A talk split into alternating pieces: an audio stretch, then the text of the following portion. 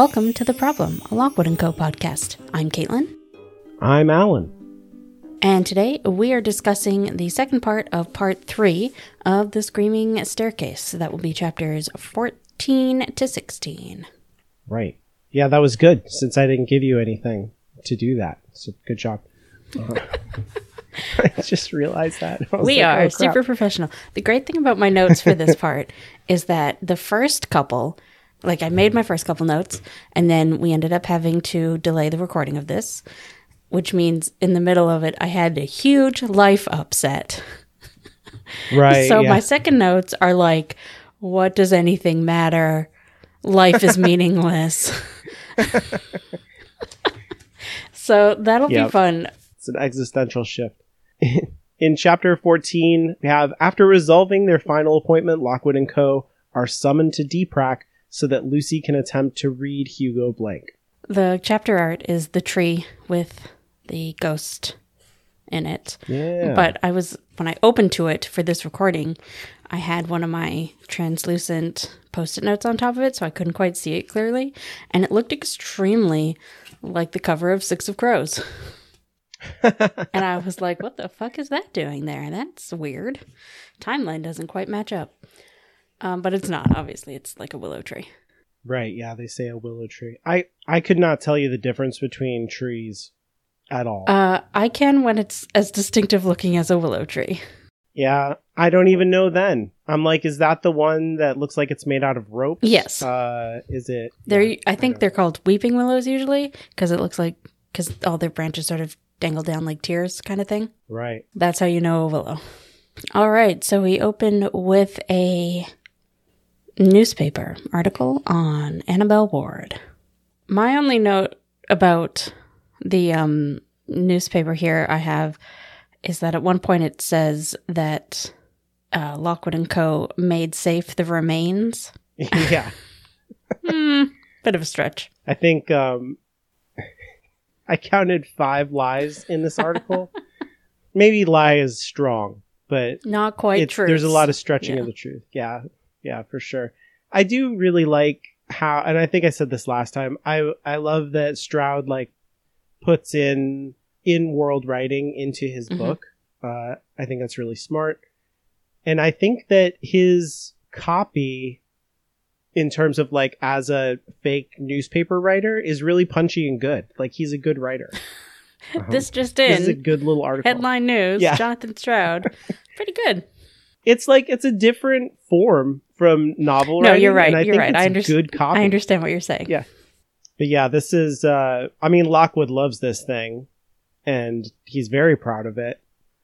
And it's riddled with untruths. But as far as he's concerned, it's perfect. So this is hilarious because today, later on in the chapters, I made almost the exact same note. But in this newspaper article, they very quickly start referring to her as Annie instead of Annabelle. And were that me, I would despise that. And if you were Annie? Well, fun new truth about Caitlin. My middle name is Annie, and I do hate it. Why my parents couldn't have called me Anne, or called my middle name Anne, which I actually quite like. Whatever. Let's not rehash my childhood. But I do have, my first name gets shortened quite a bit, right? And a lot of people do call me Kate, and I'm fine with that, but I would hate to be known as that. Yeah, I'm trying to think if that comes in the articles in the newspaper, as if like that was her... They do have it. Society yes, name? They do have her written as Annabelle and then quotation marks Annie Ward, as though maybe she did prefer to be known as Annie, and that's what everybody called her. Yeah, even if it's not her preference, it's like some kind of society. Yeah, maybe. I'm 100% just pushing my own views about names onto this fictional dead woman. But it's my podcast. Well, it's our podcast, so. Oh, my next note is when George says, but I still don't think you should have gotten the press involved so early. I just wrote down, I'm with George on this one. Lockwood really did jump the gun here. But this I actually find comes up a lot in these chapters. Lockwood is a really great character for this because he does this type of the jumping the gun on things so often that you believe it of him. And he's so useful to keep the story moving that way. Yeah, that's a good point. I think that they smooth out his motivation in the show on this point a lot better, because he has so much personal pressure around Deprac and protecting Lucy that's all like kind of secret, that like forces him to make a move, like a counter move, which is what this whole thing is. But that's not exactly what's happening here. Although I do think he's trying to make something happen with the article. I think he's trying to put their company in a better light because they know that they need the money. Exactly. And that makes sense, because later on, like when we get to the very end of this section, he does something very similar where he just completely jumps in, but you believe it of him and you don't think. It doesn't feel like the author manipulating things to keep the story going. It just feels like Lockwood being Lockwood. That's Lockwood. Yeah. He's a very well-written character that way. I think it's tied into his age and stuff too. Like it really is believable. Absolutely. And then throughout them discussing the newspaper article, we find out that they're on a small job and they're watching a tree that might have a ghost in it. I really like this kind of a humdrum job, and that they're a little bit bored and they're talking about, like whatever they could talk about because there's nothing going on.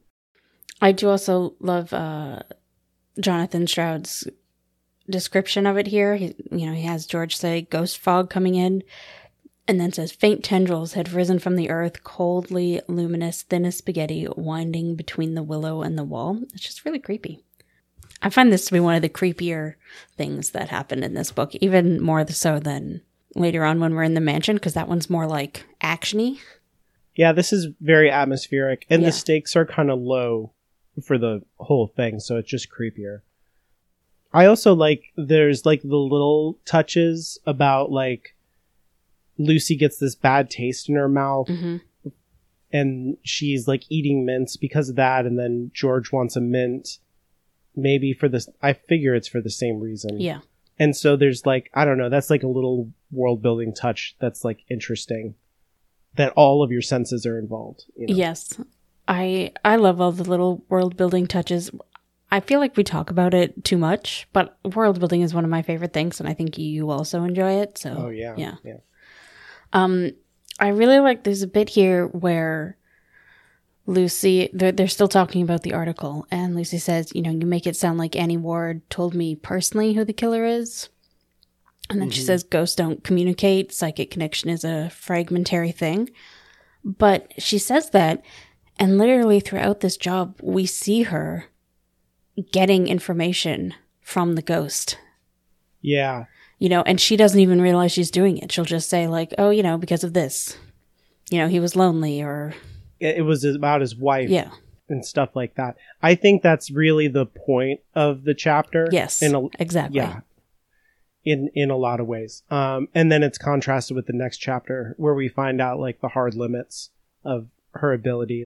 I just love this slow buildup of her talent that we have in this book, and how almost the whole time both Lucy and other people are saying nobody can do this, or only Marissa Fitz could do this. And then at the end, in the very last pages of the book, we get Lucy doing what Marissa Fitz could do. Yeah, it's unconscious, but it's clearly built in there intentionally. I like it a lot. We also find out in here that this is the last case that they have remaining on their books. So they're at the end of their rope. I mean, I didn't mean to make a joke out of the hanging, but that is what's happening here. I think the fact that it's easy is part of why it's the last thing. They probably would have deferred this case to take on something worth more money. But they just don't. This is the bottom of the barrel. Yes. Which is funny, because I think I think that illustrates why is there hierarchy on cases? These people still have a ghost in their backyard. Sorry, in their garden. It's England. And even a shade could hurt someone. Yeah, maybe he's not malevolent, but that doesn't mean that somebody couldn't stumble into him, or that if somebody did get close, it wouldn't do something. I don't know. Yeah. It's just a weird thought to think that there's so many ghosts that some people's safety doesn't matter. Feels very real world. I think it also speaks to the problem getting worse because this wasn't always happening. Yeah. And enough time passed that the tree grew over the rope and no one even knew it was there. Right. So, like, a long time has passed since this happened, and only now is the haunting manifesting. And so there's, like, it speaks to, like, the way that the problem is expanding. And also, like, the people living there don't even seem to know that somebody hanged himself on the tree. Which, right. if you bought it right after that happened, I feel like you would probably know. Yeah, exactly. But then we have the best part in this chapter, which is, of course, when Lockwood gets up to go look at the ghost and immediately is like, something's got me. But it is just his coat caught on a bush or something. That's really good. I think I saw somebody online say something to Jonathan Stroud about, like, you have a suspiciously long coat like Anthony Lockwood. And he was like, no comment. I do also just love this bit because it's exactly what would happen. You know, if you're hiding in a bunch of bushes, looking at a creepy ghost thing, your jacket would get caught and you would immediately freak out about it. They don't do this kind of stuff in the show and I kind of miss it. Yeah, they definitely... I get why they don't do it. Yeah, but they definitely don't like to undermine how cool their teenagers are in the show. Yeah. Which is fair. I understand. But then George says the coat is too long and that it is stupid that he carries it around. I'm paraphrasing. And I did just want to mention that there's a big fandom theory that the coat did belong to Lockwood's dad. And that's where he likes. That's why it's oversized. And he likes to wear it. Oh, like he's growing into it. Yeah. Okay. I just like that one. Maybe it's not that well known. But I don't know. It makes sense to me. And then I just wrote a note down, you know, like on the last page there, Lucy says something like, he wasn't attacking. He was too busy thinking about his wife. And she just knows these things. And again, I just really like how easy this is for her to connect, to know, and to understand the emotions that she gets from these ghosts. It's just really setting up her whole character arc very well. Like, George immediately questions, mm-hmm. like, how do you even know that? Are you making that up? And she doesn't have the confidence to be like, I know, which I also like. Yeah. That, like, a lot of this book is about that, I think, because of how poorly everything went when she was starting out. Yes. Where her whole team died. I agree. I like her being quietly powerful. Yeah. So after that, they go home, and a Deprac officer is waiting for them. Yeah, this guy is a real treat. Yep. He's threatens them with implicit violence if they don't come along. He's just not interested. They're like, dude, we're tired. We've been working all night. He's like, I don't care. I actually enjoy how awful the police are, and it, like, they are comically awful. Yeah. Which is great. No, that's how it should be. I like here there's like a, when they go to the headquarters mm-hmm. at Scotland Yard and stuff, I really like the description that we get here of all of the different institutions. He writes, close by stood the Grave Diggers Guild and the Union of Undertakers, also the Fairfax Iron Company, mm-hmm. United Salts, above all the vast Sunrise Corporation with which manufactured equipment for most agencies in the country. So, like, all of this stuff that, like, profits and is, like, the institution of the problem is like, clustered together here. Yeah, I wish we got to know more about the Sunrise Corporation in the series. That seems like it must be very corrupt and interesting. I don't know. Like, who designs the little outfits for kids to go out and kill themselves? I want to know. Don't they make the silver glass stuff too? Yeah. Having the sunrise as your logo is so smart in this world too. It's like, it's such a calculated, it's so gross. I love this. They mentioned that the conventional police and Deprac share a building. Right. I want to know so much more. Like, are there rivalries? Do they hate each other? Does one force think the other force is less than them? and unnecessary. Oh, they have to. Yeah. Right? Like, I want some of those stories. Not that I want more cop stories in my fiction, but you know what I'm saying. I just think it would be interesting. Yeah. To me, this is all very noir. The way the world is set up, like, I'm sure those institutional rivalries, like you're saying, exist. And it's not about, like, we're better at solving crime than you. It's about, like, we're just, like, they don't care about that, right? Yeah. Like, we're the ones, we have more power and we deserve to have the power more than you do. And that's, like, what it's about. And then there's all these other institutions that are scrambling for the money angle on the problem. And, like, nobody cares about actually solving it would be bad for everyone. Yes. Because, like, then it's over.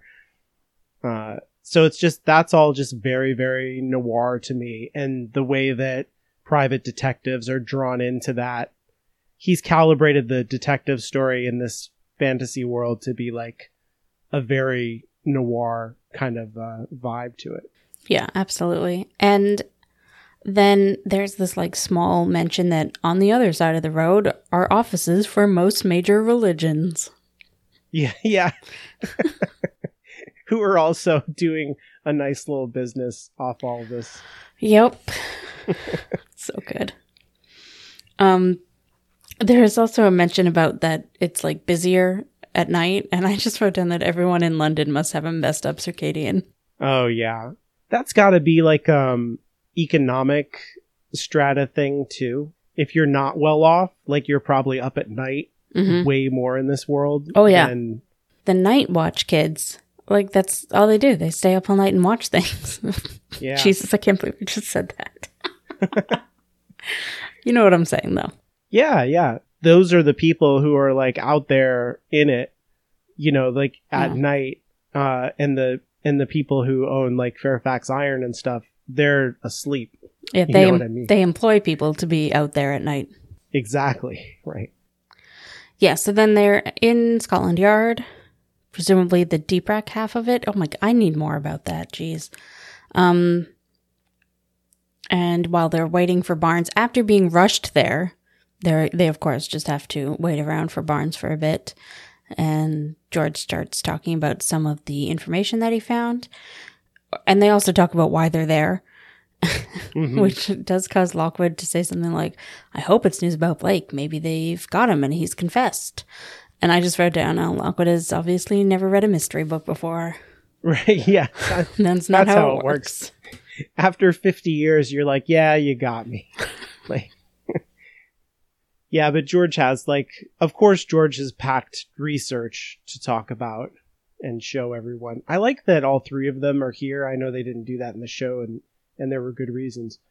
But they're always together in this first book, and I think that's, like, such a good choice. Yes, agreed. To really bond us to them. And I feel like these chapters are where we see Lucy and George really start to bond, and I like seeing that happen slowly. Yeah, that's a good point. He has all these photos from London Society magazines from back when Hugo Blank and Annabelle Ward were in the press. And so we got pictures of everybody, and I feel like this was put in simply so that Lucy already knew what Hugo Blank looked like. Mm. I mean, it's where we get the photo of Fairfax later also, but I don't know. This just feels very timed because she's about to go look at Hugo Blank, so she has to have already seen him. Mm-hmm. Yeah, that's a good point. There's more stuff here about, like, Lucy's hatred of dresses. Oh, yeah. And fanciness. Yeah, her dislike of women starts early. And I think some of it's good sometimes. I think this is good because it's like you hate the things that you want, if that makes sense. Oh, yeah, like 100%. When you're unconscious of it. I don't think making Lucy this way is wrong. I think the books lack nuance. Yeah. And I think she wouldn't hate all women. You know? No, it doesn't make sense. The way Lucy does. Yeah, I like that she's, like, very uncomfortable about all these people dressed up and fancy and enjoying themselves and being young and, like, in the news. Because, like, she's spending all of her nights being traumatized by ghosts, mm-hmm. and it's like robbing all of her young life of the romance of life. And so yes. like she just numbs herself to it by like, I don't want that anyway. Like it's something she can't even have. Yeah, exactly. And there's this really great description of them. I did not make note of it, so I'm not going to have the words, but it's something like they looked like they owned the world, and maybe some of them did. Yeah, yeah. And that's how it feels. Yeah. Correct me if I'm wrong. I don't think I am, though, but Annabelle Ward and everyone, those photos are before the problem. I think the problem... Or like just... Maybe just before. Just starting to happen, but like they haven't figured out, you know, like the Fitz Rotwell team hasn't happened. Yes. But the problem has. But I feel like probably the rich, those people don't even feel like they're in danger yet. No. They're throwing even more parties, if anything. Yeah. To be like, we're fine. And then Barnes comes to get Lucy. This is interesting because even with George there, this scene is almost word for word. Like they almost did it exact in the show, mm-hmm. but it reads so different because Lucy isn't angry at Lockwood here. I like that Barnes is like tries to intimidate George as soon as he sees him. Yeah. And he's like, you get rid of that ghost chart. And George is just like, yeah, I sure have. It's gone. Don't worry about it.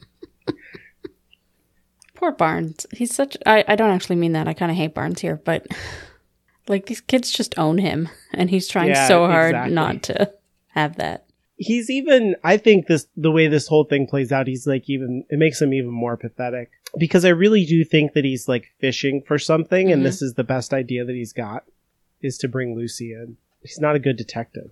Yeah, I was skipping ahead to the end of like the next page when he's got Lucy alone in the room.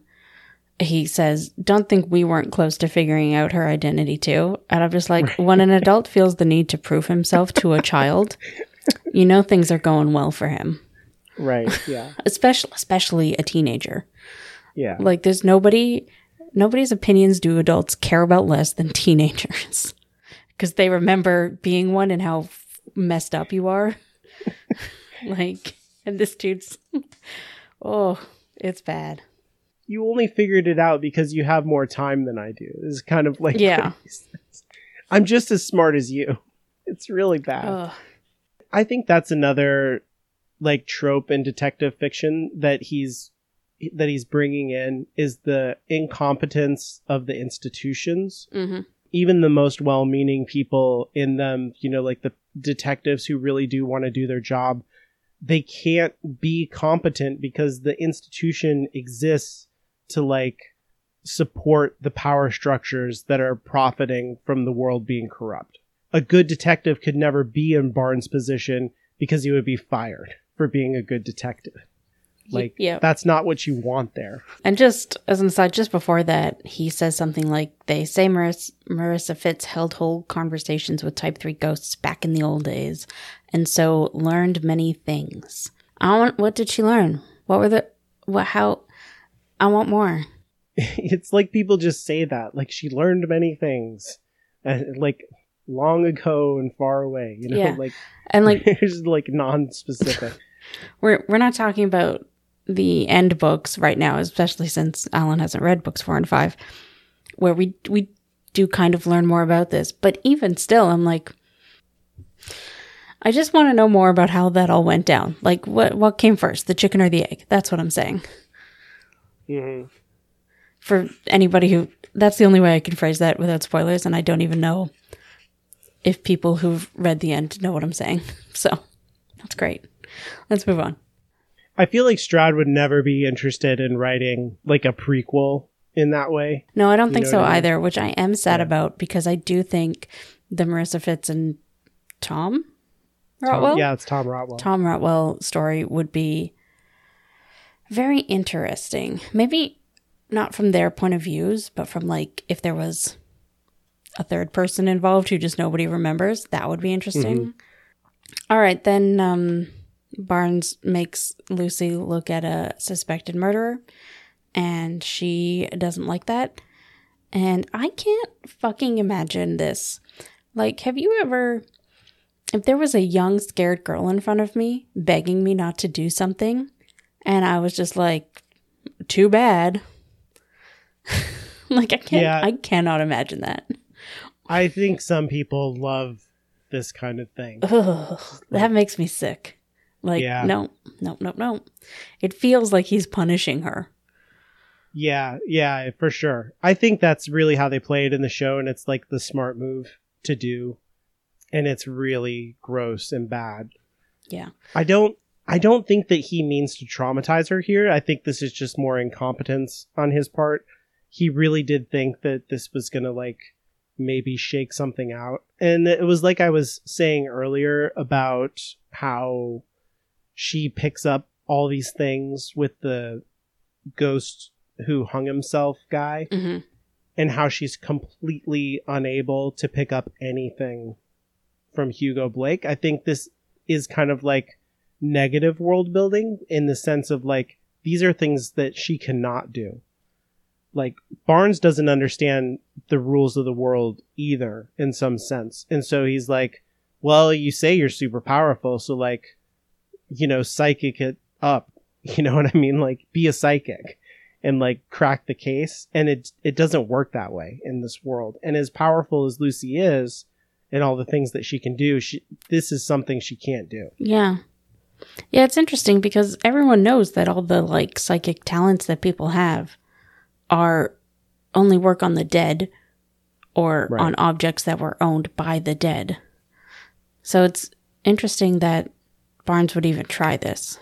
Unless you read it like the show does, I think it just makes him look dumb. Yeah. But I think that's part of the point too, like I said, is like, because the people who are in charge have to be corrupt and bad at what they do for the world to work the way that it does. I don't know if I think that or if I think Stroud put this scene in just to make Hugo Blake creepy. Mm-hmm. Like it almost feels not bad writing, but kind of poor planning, maybe. I don't know. It feels like it's here to make Blake seem creepier than he is. And it does like give more power to him as a red herring. Yeah. Like, yeah. As like, he is the guy that we should like think more and more. This is definitely the guy because of the way that this plays out. I don't know if this is true for if a kid was reading this, but for me as an adult, that just made me think less, it did right. the opposite. Yeah. Cause how stories work. Yeah. But, I mean, it's a well-written scene, and I like how creepy he is, and I like that you can interpret it as him being a creep, or you could interpret it as Lucy being really freaked out and making him seem creepier than he is because we're in her head. Right. Right? And maybe, like, she describes his smile as being disturbing, but, like, maybe it was just a smile from an old man, because he's in his 70s. Mm-hmm. And there was nothing. Maybe he was trying to be reassuring. I have my doubts, like, but you know what I'm saying, right? Yeah. He was just like, here I am. And she's like, oh God, no. Yeah, but Lucy had sort of freaked herself out about this going into it. Right. And they just came from a job where an old man had killed himself, And Barnes is also like, crack the case. Yeah. Like everything there's a lot of pressure shoulders. Yeah. So I like that about the scene, especially since I think if like a 10-year-old was reading this, they probably wouldn't pick up on that. Again, not to disparage children's reading levels. I hate doing that, so I don't know why I do it. Well, I think as the writer though, he does have to think about like how sophisticated should this thing be. Because we do have a red herring here, like how convincing should I make it? But it shouldn't be so convincing that when you find out he's the red herring that you're like, oh, you tricked me. Right. Like it's hard to balance that stuff. It is. And then we're into chapter 15, I think. With the picture of broken stuff. It looks like finger bones. Yeah, it must be one of the silver glass cases that they have that they... Yeah, because in Chapter 15, Lockwood and Co. return home to find a burglar in the house. Well done. I'd been going to say that, And then you started talking about the picture and I was like, oh, we're skipping it? But this opens with Lucy being angry at Lockwood about, you know, how his newspaper article ended up with her looking at a supposed murderer and stuff. But I like it. Well, I'd forgotten that Lucy was angry at all in the book. Mm-hmm. I thought that was a TV show original, as it were. And he even kind of like grabs her sleeve here in a similar way to he does in the show. And then and she like shakes him off and says, "Don't touch me." Mm-hmm. And I like that. I'd completely forgotten about that. I like seeing the little where the show got some of their stuff from, the differences. Mm-hmm. Lucy is kind of laying, you know, like in storytelling terms, she's laying the groundwork for like why a burglar would be there at all. Because she's pointing out that like, well, because you put out there into the public, right? Yeah. All the information, like, and how we got the information and everything, like, you've alerted our enemies to like everything about us. Yeah, especially since they're, you know, a business from their home and you can very easily find their address. I did want to point out that when they're all kind of arguing about this, Lockwood does take an opportunity to put down George's looks. Says something about his eyes. I don't know. Which just seems real mean.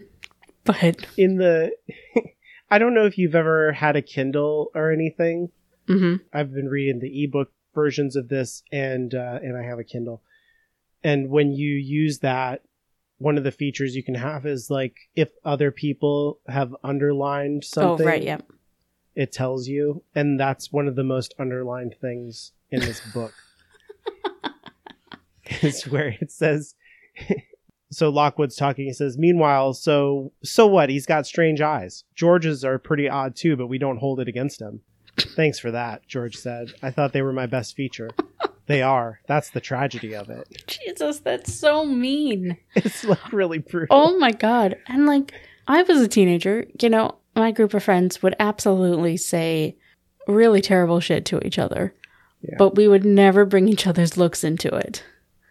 Like, there are lines you don't cross. Maybe that's a girl thing, though. Like, maybe because girls and their looks, that's a whole situation. So maybe we just know. Maybe guys are different. I do not know. This felt mean to me. I was like, wow, that's pretty bad. Like, to this day, I say some pretty mean shit to people because that's how I show affection. But I would never say something like that. People love it, though. Yeah. Like I said, it's one of the most underlined. I mean, they might be underlining it because of how terrible it is. Maybe. Poor George. He is like the comedy relief a lot of times. I know. I'm sad for him. Lockwood talks about, like he says, everyone's afraid except for you, me, and George. Right. We go wherever we choose. We're completely free. And like, I don't know that that's actually true. I think it's like something that he tells himself, but I think it's also like a thing in the background of like the culture of these books, because there is like there's a lot of like freedom and security stuff that goes on with the ghosts. Mm-hmm. Like who's really free, who's afraid all the time, who isn't afraid. Like the kids understand when it's appropriate to be afraid and not be afraid, because they have the like literal sensitivities to calibrate that relationship, and the adults don't. And so they're just afraid all the time. I don't know that Lockwood translates that to being afraid, but yes, I see what you're saying. But I think that's his point, is like the adults aren't free because they're adults. And like we're free because we're us, we're the teenagers, we have the rapiers on our hip, and we can come out in the night and be in the world. And we're free in a way that the rest of them aren't. And like, that's true, but like, you're also like the most ripe for exploitation because of that. Mm-hmm. So like, you're the most vulnerable while you're the most free. Like, it's more complicated than he's willing to admit, but I think it is a thing that's in these books, though. Like, he is touching on like a deep theme of the story. I do think he believes that a little bit too much, and it feeds into his recklessness. Yeah. For sure. That he believes that they are safe because they know the danger, but that doesn't mean the danger can't touch them. Right, right. Yeah, that's a good point. And I actually think a lot of book 3 is kind of about him coming to terms with that. Oh, man. Book 3 is such a reckoning, like all the way around. Yeah, for all of them. Yeah. Yeah. So then they arrive home and it looks like there's a flashlight inside their house being wielded by a human person. Oh, you mean a torch? Yeah. Do they say flashlight in the American? In the written book, they do. Yeah. Oh. There's a part here that I kind of like that bothered me. It's fine. But it's like they're before they go in, mm-hmm. Lockwood's like, "Yo, George, where's the necklace? Like, did you put it away?" And he's like, "Yeah, it's where it's supposed to be on the shelf." And he's like, "I just saw a light in the room where it's, you know," and like Lucy doesn't say anything. Mm. It'd be like, "Oh no, it's right here. It's cool, guys. I got it." And because we want that strong reveal at the end of the chapter, but it doesn't make sense why she doesn't say anything here. It doesn't make sense to me, other than like because we want the reveal. Especially since we're in her head, like her not saying something out loud makes sense, but her not saying anything in the. Like, I suddenly felt guilty. Or, yeah, you know, something like that. Anything. Yeah. There's just nothing. I didn't like that bit at first because I thought he was immediately saying somebody's in there after the necklace, and how would you know that immediately? But he was actually worried that the light was Annabelle Ward's ghost again. So that made me feel better about it. But he's like, and in saying that, he's like, "George, you're incompetent. You're the incompetent one, George. Did you leave the necklace just out?" Maybe he just knew that George was the one who put it away. Yeah. Or allegedly was the last one to see it. He was like, "Hey, Weird Eyes, did you put the necklace away?" God. Anyways, so then they figure it's an intruder and they're going to go in and confront them with their rapiers because why the fuck not? And then there's like a break in the text at the end of the page for me. And so at the top of the next page, I just wrote, "A Forest by The Cure starts playing." Yeah, I hear it in my head too, through the whole part. Although it's very different I didn't realize until reading it very closely this time how completely different that, like, the different parts of the house that they're in and stuff. Because basically they're in, like, the basement for part of it. Because the person was still downstairs looking at the sources, which makes sense. I guess in the show, it was implied that they went there first, didn't find it, and then were looking through the rest of the house for it. Yeah, because they tied up George. Yeah. Oh. So they go down and they confront the person. I don't know, whatever. At one point I wrote down, "I feel bad for this intruder because these kids are ready to murder them." Yeah. I actually really like that. Before they go in the house, Lockwood is like, "Okay, we need a plan. Here's the plan. Here's what we're going to do." And like, it's good to see him like being a leader and like coming up with a thing on the fly that's like pretty effective. I do think this scene does the same thing in the show and the book, which is show them being a team after a bunch of team upsets. And I like that. I love the line, "We went in search of human prey." Right. Yeah. They're just ready to murk this person. And I enjoy that for them. They don't really even consider, like, should we stop by a neighbor's house and call Deprac or the police? Yep. Doesn't come up at all. They're just like, "We got swords. Let's fuck them up." Right. I don't know that they're authorized to do this. I guess they are if it's an intruder in your own house. Well, I don't know the laws in London, but you can't go around murdering people if you're an agent, but like, maybe I guess it's okay to use your sword to defend yourself. And when they do confront the person, Lockwood does, of course, have the line, "Can I offer you some tea while you ransack our place?" That's and cool. That just is Cameron for me now. Yeah. Like it just is. And he did that in the show. Like, he's so cool when he says it. So it feels to me like Lockwood would be so proud of that moment in the show. You know what I mean?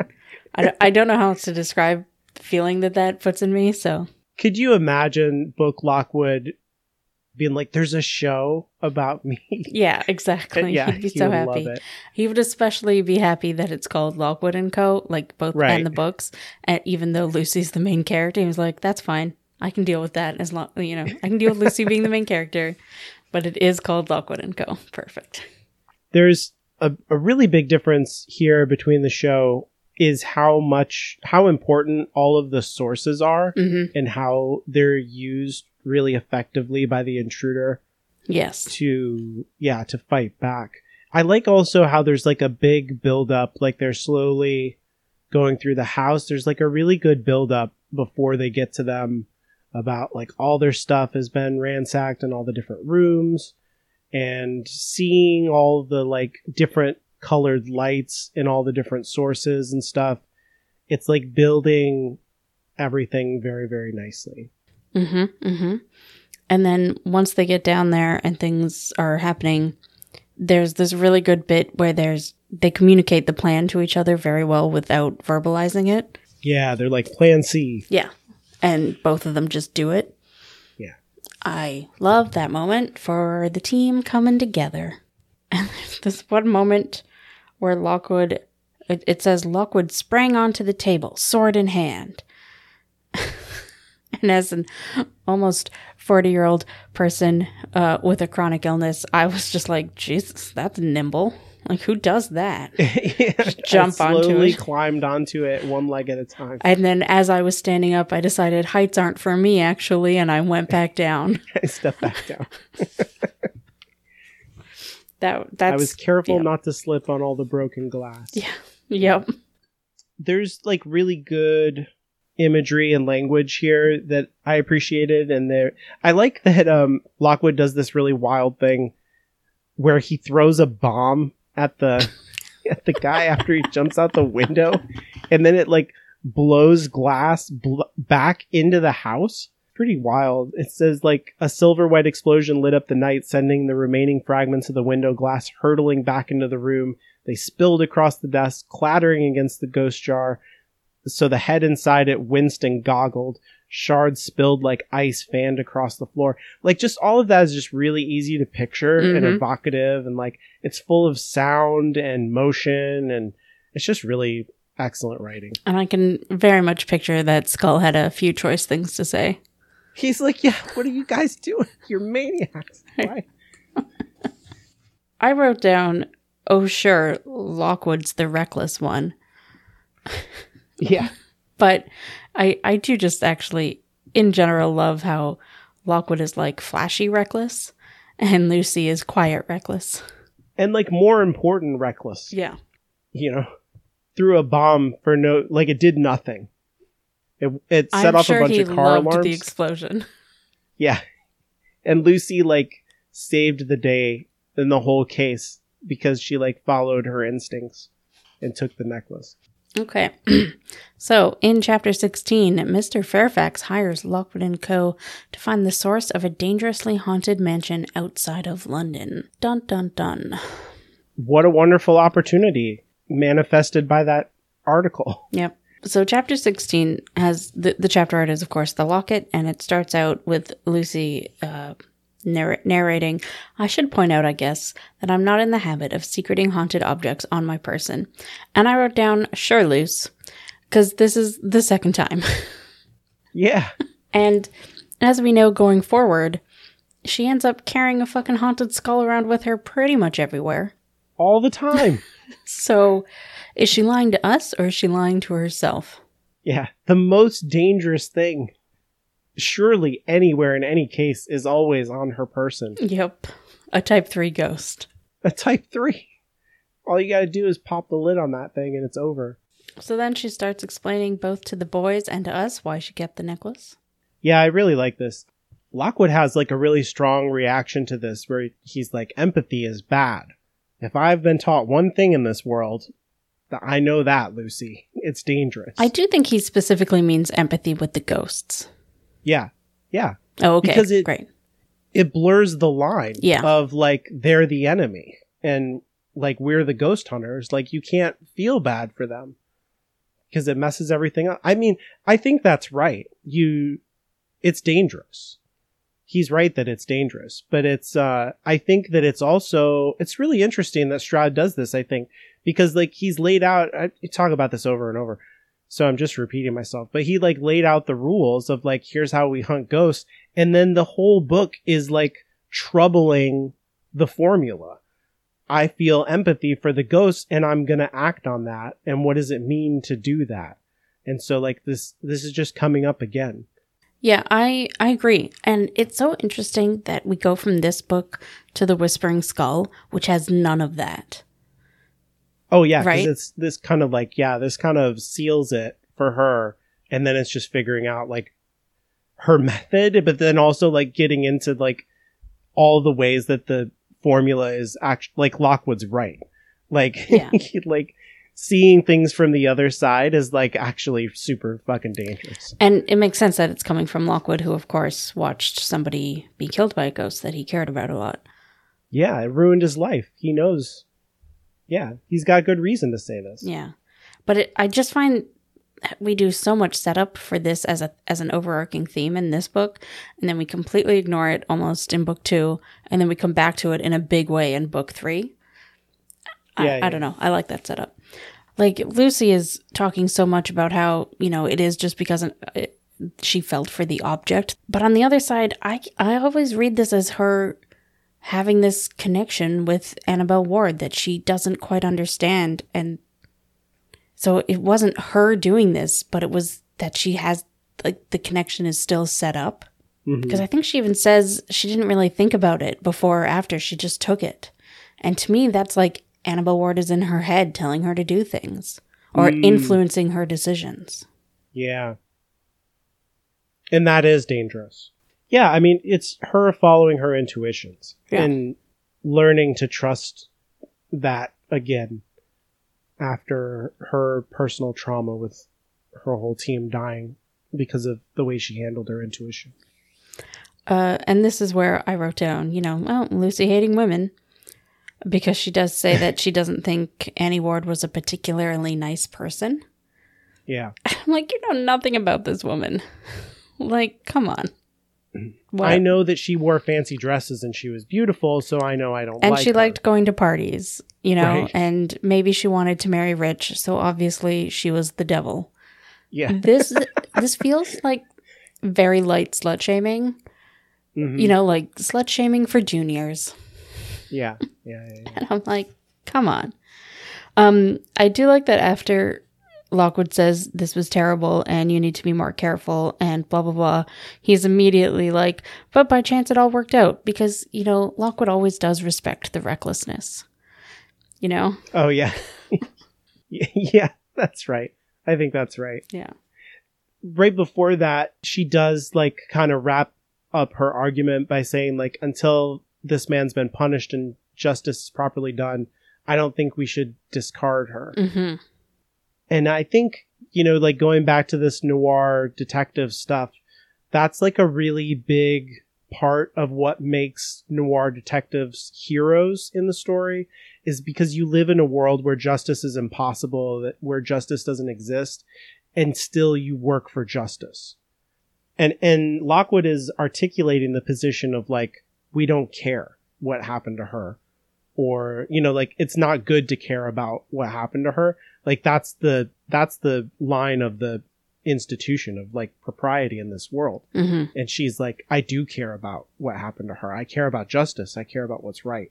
And that's like heroic. Yes. And I like it because it, like we just talked about how Lockwood is a hero. And now you're talking about how he's on the quote unquote wrong side of hero Lucy. And it's interesting seeing their like two different hero paths. Yes. Yeah. He's a particular kind of hero. He's like the charisma and daring do. And she's like a moral hero. Yes. Not that she doesn't do that shit too, because she does, but she is less flashy about it than Lockwood. Definitely. For sure. And then they realize that the necklace is a locket. Right. Yeah. And I've been calling it a locket. Yeah, I think I've been going off and on with that. And they get the inside description, the AWH 22115. Yeah, because it turns out that she's a big fan of root beer. It says A&W inside. Okay. I'm not 100% sure that A&W as a brand exists in England. It probably doesn't. Like, nobody knows what I'm talking about. I mean, more the people than people. I could be wrong. I genuinely do not know. I don't like root beer, so I don't pay attention to it. And my next note here is the quote, "It was generally accepted that the problem afflicting the British Isles was a bad thing for the economy." Maybe that answers the question about if the problem is everywhere else, because it did just say afflicting the British Isles. Yeah, I mean, in local politics, everybody would have to agree that this is like a bad thing. But I guess you could read that as like, it's only the British Isles. Although, like, with the economy being so affected and like technology and everything, it's got to be affecting the rest of the world. It might make it where England is so poor, they just can't join the rest of the quote unquote first world, you know, and like their ability to buy stuff. But I don't know. It seems like there are plenty of rich people. Yeah. He just doesn't deal with it. Which is fine. I bet if this was in America, we wouldn't be thinking about it at all. Mm-hmm. You know? So it's fine, really. But it does, just because I know how the problem is caused, and it does seem like a very localized thing. So I'm just really curious about that. Well, yeah, I'm always going to care about stuff like that. Like, yeah. Are there ghosts on Mars? Like, I would really, literally think about that. But, like, but the story is, like, it's about Lockwood and Lucy and George. Like, it doesn't care about that. John Fairfax is coming to visit. Yeah, but he just rings him up and lets him know, I'm coming to the house. We talked about this in the show, that this is weird, it's conspicuous, and it is. Yeah, like they just... The show does this better. Yeah, they just kicked someone out of their house for breaking and entering, and then John Fairfax calls. Yeah. Like... The most wealthy person, maybe, in the country. I do like... There's like a list of things here. He talks about like those ugly iron gnomes that people dotted around their gardens, those dorky protecto necklaces, those little plastic bracelets... There's just like not plastic, a dearth of iron. Shit. Yeah. Made out of iron that this guy profits off of. That does like absolutely nothing. Like it doesn't really solve the problem at all. It's just like palliative kind of, you know, products that like just make you feel a little bit better because he's like profiting off fear. I do wonder if the gnomes help. I mean, it probably does, like, to a degree. The way that any iron would, yeah. But like it's just like it's got to be a kitschy thing so that you can pretend like it's not about ghosts, it's about like decorating your garden. You know what I mean? Like there's just a layer of shittiness to it that's like really good. Yeah, so Mr. Fairfax shows up. They had like 10 minutes to clean up their receiving room or the library or whatever it is, and they bring him in there. And I love this bit. So Fairfax comes in and Lockwood says, "Good morning, sir. This is Lucy Carlisle, my associate." Says nothing about George. Like, let's just be so mean to George. And then he calls George Lockwood's boy, and Lockwood does not correct him. George doesn't either. Until later on when George just like slumps in a chair. And then Lockwood's like, "Oh yeah, no, this is my associate. He works with me." Because George forces him to into that position. Like, it's really good. Like, and I don't know, did Lockwood hope that George would keep up the pretense? Did Lockwood just forget? So, yeah. He did not forget. He's just following Fairfax's lead. He's like, oh no, he is my servant now because he said so. Yeah. Like, yeah, it's really, really good. George does a move here that like I relate to personally. That I have definitely done some version of this where he piles these inappropriate jelly-filled donuts for this very fancy tea set, which I love. Like, all of this is really, really, really good, I think. Yeah. I really enjoy this. And, like, everything that you said, too, like, putting George on the back foot and stuff is good. But then he's like, anybody want one of these donuts? and nobody takes one because it's completely inappropriate. And then George is like, oh, and so then he has to dig down to the bottom for the one that he wants because he put it at the bottom in case anybody else took one. Which is like, I've definitely done moves like that where I'm like, well, surely someone will take these cookies, so then I'll get the cookie that I want down here. And then you have to go digging for it when nobody does. I just really, really like all of that. That was good. I love how George isn't bothered by this at all, also. He does not care. Does not care. He kind of likes it even. You know what? Like... That fits with what we talked about previously with George actively wanting to be the most sincere, but going about it in the wrong way. Right, yeah, exactly. This feels like that. Yeah, but this whole thing is Fairfax doing a power move of like, you guys are in a bad position.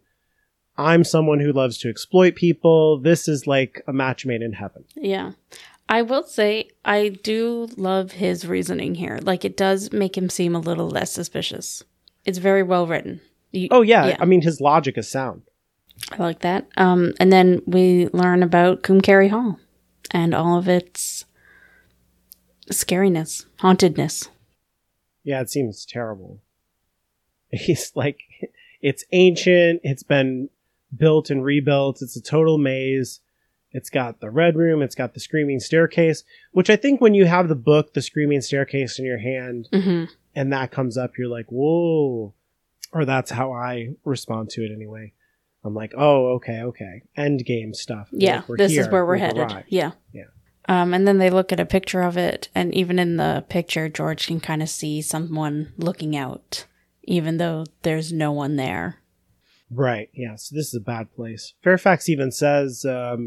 that he can feel when he's in there, like a bad taste in his mouth and like the evil of the house, which is like a good reminder that even though adults can't usually sense stuff, if it's like super strong, they can still have a bad feeling, or they can.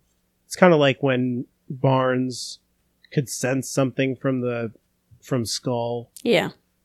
Things still do come across. And so this is like a pretty bad situation. But as all that is going on, there is a line that says, throughout all this, Lockwood's face had been glowing with scarcely suppressed excitement. Yeah, it's really of course it was. That's one of those lines where, again, I'm like, he feels like a little bit of a Jonathan Stroud self-insertion. If somebody was like, this is the most haunted mansion outside of London, I feel like he would be into it. He'd be like, tell me more. Yeah, I got to go research my next book. So visiting. There's the moment here where, I mean, he like really lays it out on the table, Fairfax does, where he says, I'm by no means a coward, but I would not for any consideration spend the night alone in the old wing of Combe Carey Hall. However... that is precisely what I'm asking you to do. So, like, you just gotta love rich people. Like, there's nothing in the world you could give me to do this thing, and that's why poor people exist. Yeah. There's nothing you could give me because I have money and am safe and secure, but you are not. So there is something I can give you to make you do it. Wow. He does then describe what happened to the previous team that went in, and I love it because it is exactly what a prologue to a horror movie would be. Yeah. I do love that he describes them as a youth and a girl. Like, what? Like, not two youths. No. But a youth and a girl. Like, what? A girl. It's a whole new category. Yeah. I wonder if that was like Stroud thought that Fairfax would do that, or if Stroud thought of them like that. Like, what is happening there? But just the way they went in, and like they made that phone call to the caretaker, and they were like, "Yeah, it feels weird, but everything's fine." And then they were never heard from again. And it's almost described like immediately after that phone call, the person died because he's still right by the phone when they find his body. He's like, got the phone in his hand. Yeah. Like...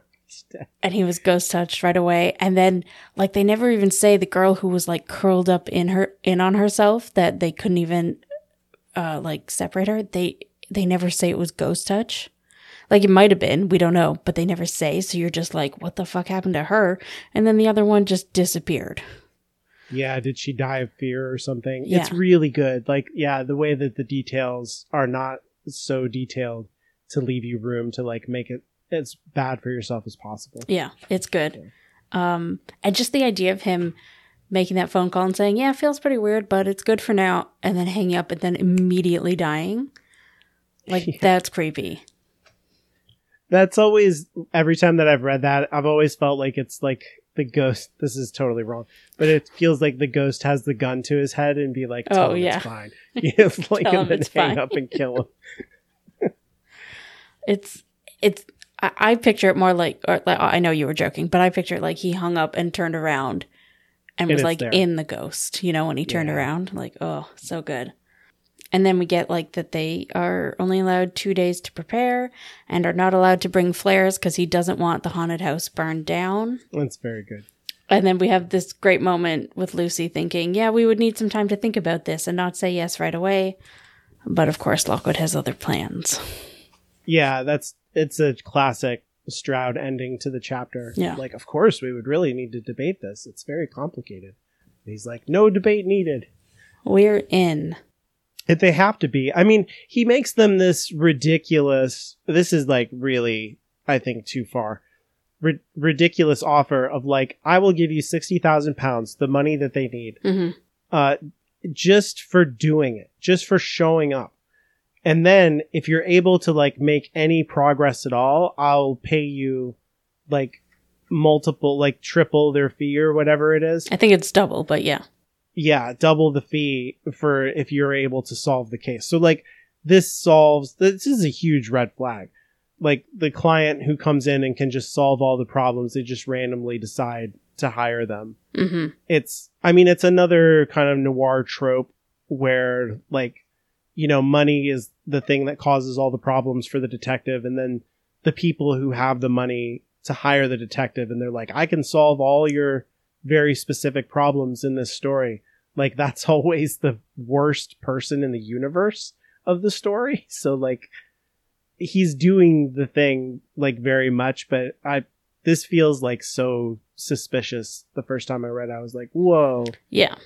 I don't remember if I immediately thought this dude must be the murder guy, but I knew immediately that he was involved somehow. It's just messed up. Yeah. Like Blake was too obvious. And then this was like, but why? You know? Yeah. And I think to include, so the show doesn't include this in the same episode with the burglary and all this other stuff. No. And this whole section is called The Necklace. And I think to include it here is kind of like when you reread the book, you can see that the necklace is what caused this offer to happen. You know what I'm saying? Yeah. Like it's in this section because of the necklace and everything else that happened. And I think including it there is a way of Stroud like giving us a hint and a nod to be like, the, you know, he's the guy. Yeah, I agree. Did you have a best joke? It's probably, I think the better joke is the one about George's eyes and everything, but it's probably, for me, it's personally the donut situation. The donut, yeah. It just really tickles me. It's good. I think I am going to go with how mean they are to George about his looks because it's terrible, but it's still funny. It's really good. And like, I feel guilty about laughing. So, you know, it's well written. George really makes it because he's like, that's my best feature. And he's like, yeah, it is your best feature. That's like, it's brutal. Oh, it's brutal. That's like both the best and the worst joke. Most punk rock. I mean, throwing a grenade out the window. Yeah. Mine is like same, the intrusion and them like drawing their rapiers and going in. So same situation, but I just love that line. Like, we went to find our human prey. Yeah, like, Jesus, yeah. Lucy, calm down. So them going after the intruder on their own in general, but then the specific way they went about it. Great. It's good stuff. Next time, we're probably going to do this thing again of breaking the part of the book in half. So I think we're planning to read chapters 17 through 19 of part 4 instead of all of part 4, which was our original plan that nobody knows about anyway. So it's fine. If you want to follow me on Twitter, you can at InferiorCaitlin. You can follow the show on Twitter at Lockwood Podcast. And if you want to reach out, please send your emails to contact@hallowedgroundmedia.com or visit the contact page at hallowedgroundmedia.com/contact. And remember, we got swords. Let's fuck them up.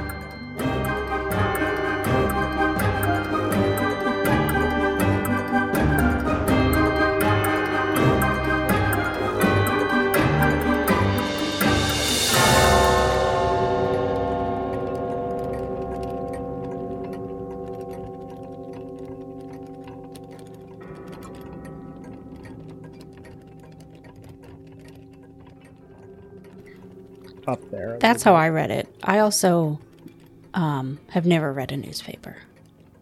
Okay. Ever in my life. When I was young, pre-internet, I would use the newspaper to look up movie times at movie theaters. Mm-hmm. That's all. That's the only thing I've done with a newspaper. Comics and stuff. Oh, yeah. Because it was kind of probably around the same area. Movies and comics, yeah. I think the first 6 months that I went to college, I was in there as like a religious studies major. Right. And then I dropped that because a teacher was like, you're wrong for this. Oh. You go away. And so I changed to journalism major, which I was for like 2 years. So I was training to be a reporter, and like had to learn how to write copy and all that stuff. And learn about newspapers, which I did not read very much. And then after 2 years, I was like, I don't even like newspapers. What am I doing?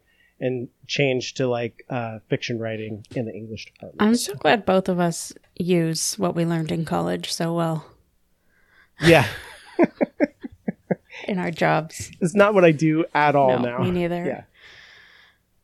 Yeah. I went to school to learn how to be a stage manager.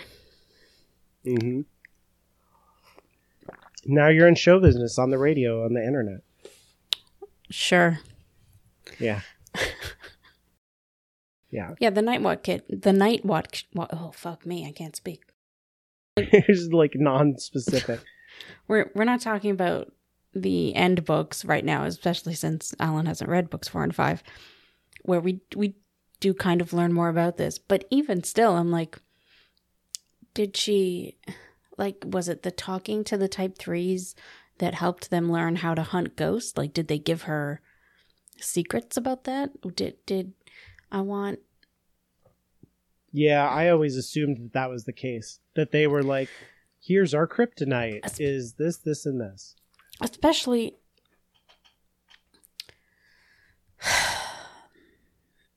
like, so the big... No. I can't phrase this question without spoilers. Never mind. Yeah, I'm excited to talk about that book. In a year. Right. Yeah. Yeah. At this hopefully not that long. We are a podcast about the show, so I think it makes sense that we do so much comparisons when we read the books. For sure. Yeah. I don't know. Sometimes I feel like maybe we talk about it too much, but then I remember that was literally... our whole goal. So. And I want more show. Yeah, so, exactly. Like, I would keep bringing it up. Before we start chapter 16, I'm going to eat a piece of this chocolate because it's been staring at me. It would be bad for anything else staring at you. It's a bad precedent. You know what I mean. I guess technically I've been staring at it, but. No, That's what Nietzsche said. If you stare too long into the chocolate, it stares back at you. Which is the right move. Like, it doesn't matter if there are ghosts on Mars. It's just something that I worry about. Keeps you up at night? yeah, just like, oh my God, could you imagine? You're just stuck there because there used to be life on Mars, and now maybe there's just only ghosts there. It's horrible.